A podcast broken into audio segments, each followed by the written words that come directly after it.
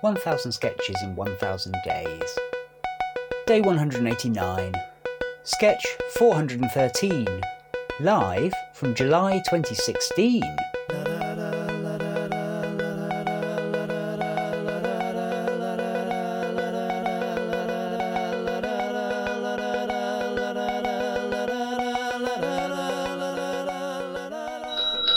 Hello, sir. Welcome to the Winstanton Watch Shop. What can I do for you? I was looking to buy a watch. Well, so far so good. Uh, What sort of watch were you thinking of, sir? Something simple, in silver maybe. Perhaps a black leather strap. Fine, and why don't you just stab me in the face?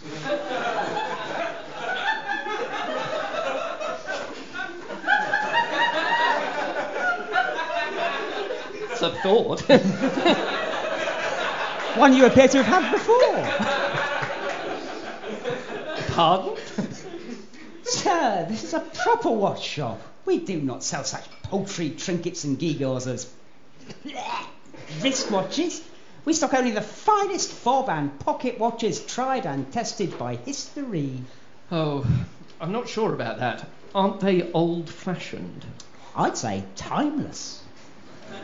Is that good? Come, come, sir, no joshing. Take a look at this specimen. See the elegant filigree engraving on the back. Yes. And and how do you wear it? It simply dangles from this chain. Look, sir, see how it dangles? Yeah. Pendulously swinging from side to side. Lovely, pellucid glass face. Admire how the afternoon sun shines from its perfectly polished casing. And of course, the mechanism is immaculate, sir. Hear that steady metronomic ticking, sir?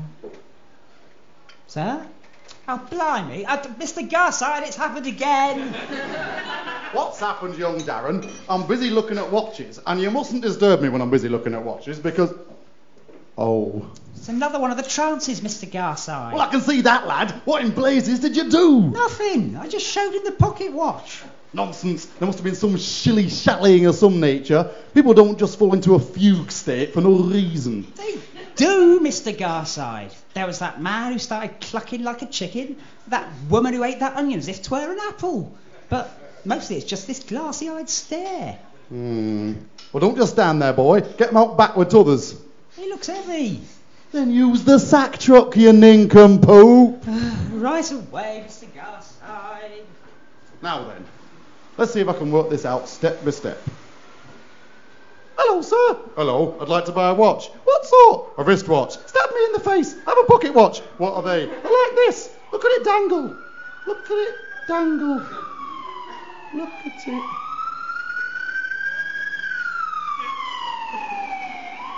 I've moved him, Mr. Garside. Had to shift a couple of the other ones around to make room. Social. You all right? Mr. Garside? Oh, this is ridiculous. All right, Sonny. What's going on here? Mr. Garside, it's the poli- Oh, uh, uh, uh, can I help? The constable and I are investigating a series of disappearances where the only common factor seems to be this here watch shop. Who's in charge? Well, that'd be Mr. Garside. The dribbling Verkid man there. That's the one. So I suppose, as acting manager, I'm authorised to tell you you'll find your missing people out the back. Constable. On it, sir. So, just what has been going on here, young felly me lad? I don't understand it. I start showing the customers the watches like this, letting them watch them swing. Watch them swing. Watch them swing. Watch them. Sir, sir, I found them, sir. sorry, uh, sorry, sorry. Hmm. Sorry, what was that, Constable? Out the back, sir, about a dozen trance monkeys, all stood stock still, just like this one here. I knew it. It's just like I told the guys at the station. I knew I'd crack this case. Just like that. Like that, sir. Yes, like that. Oh, like that. But never mind all that. The important question is, how do we break the trances? Any ideas, anyone? Anyone? Anyone? Okay, maybe if we all take a break for like 15 minutes, uh, and if you grab a drink, um, and if we carry on after the next half, you might know something or not.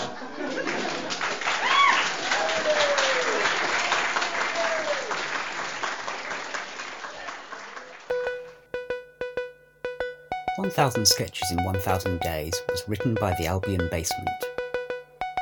It was performed by Laura Taylor, Dan Mitchell, Alistair Turvitt, Richard Catherall, and Simon Toohey.